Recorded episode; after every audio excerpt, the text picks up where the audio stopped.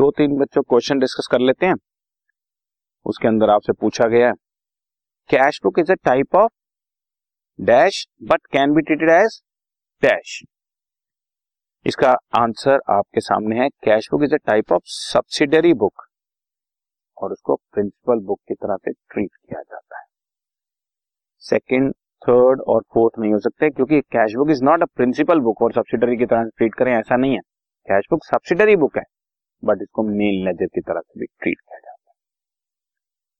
अब पूछ रहा है कि कौन से नीचे ऐसी चीज़ है जिसका डेबिट और क्रेडिट बैलेंस हो सकता है?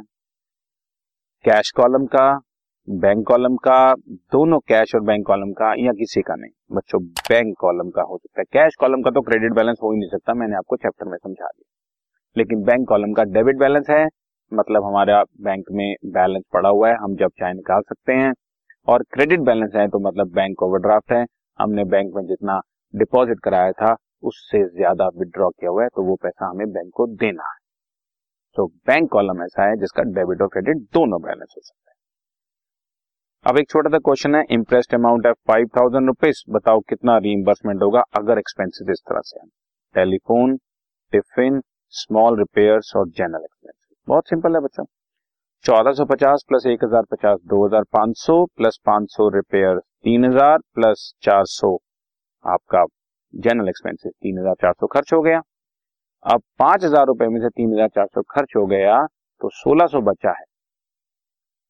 और रीइंबर्समेंट मैं उसको तीन हज़ार चार सौ दोबारा दे दूँगा तो उसके बाद पाँच हज़ार रुपए सिंपल शब्दों में बताऊँ तो जितना खर्चा हुआ होता है, उतना ही कैश उसको और दे देता तो खर्चा बच्चों तीन हज़ार चार सौ का हुआ है।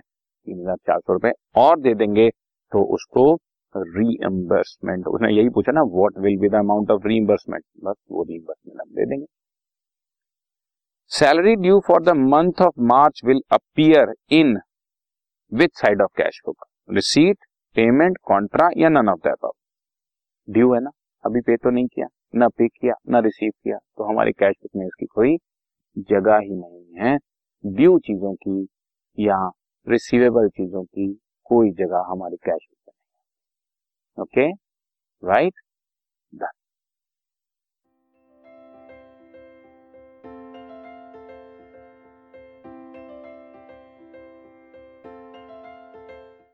this podcast is brought you by hub hopper Shiksha Abhiyan अगर आपको ये पॉडकास्ट पसंद आया तो प्लीज़ लाइक शेयर और सब्सक्राइब करें और वीडियो क्लासेस के लिए शिक्षा अभियान के यूट्यूब चैनल पर जाएँ।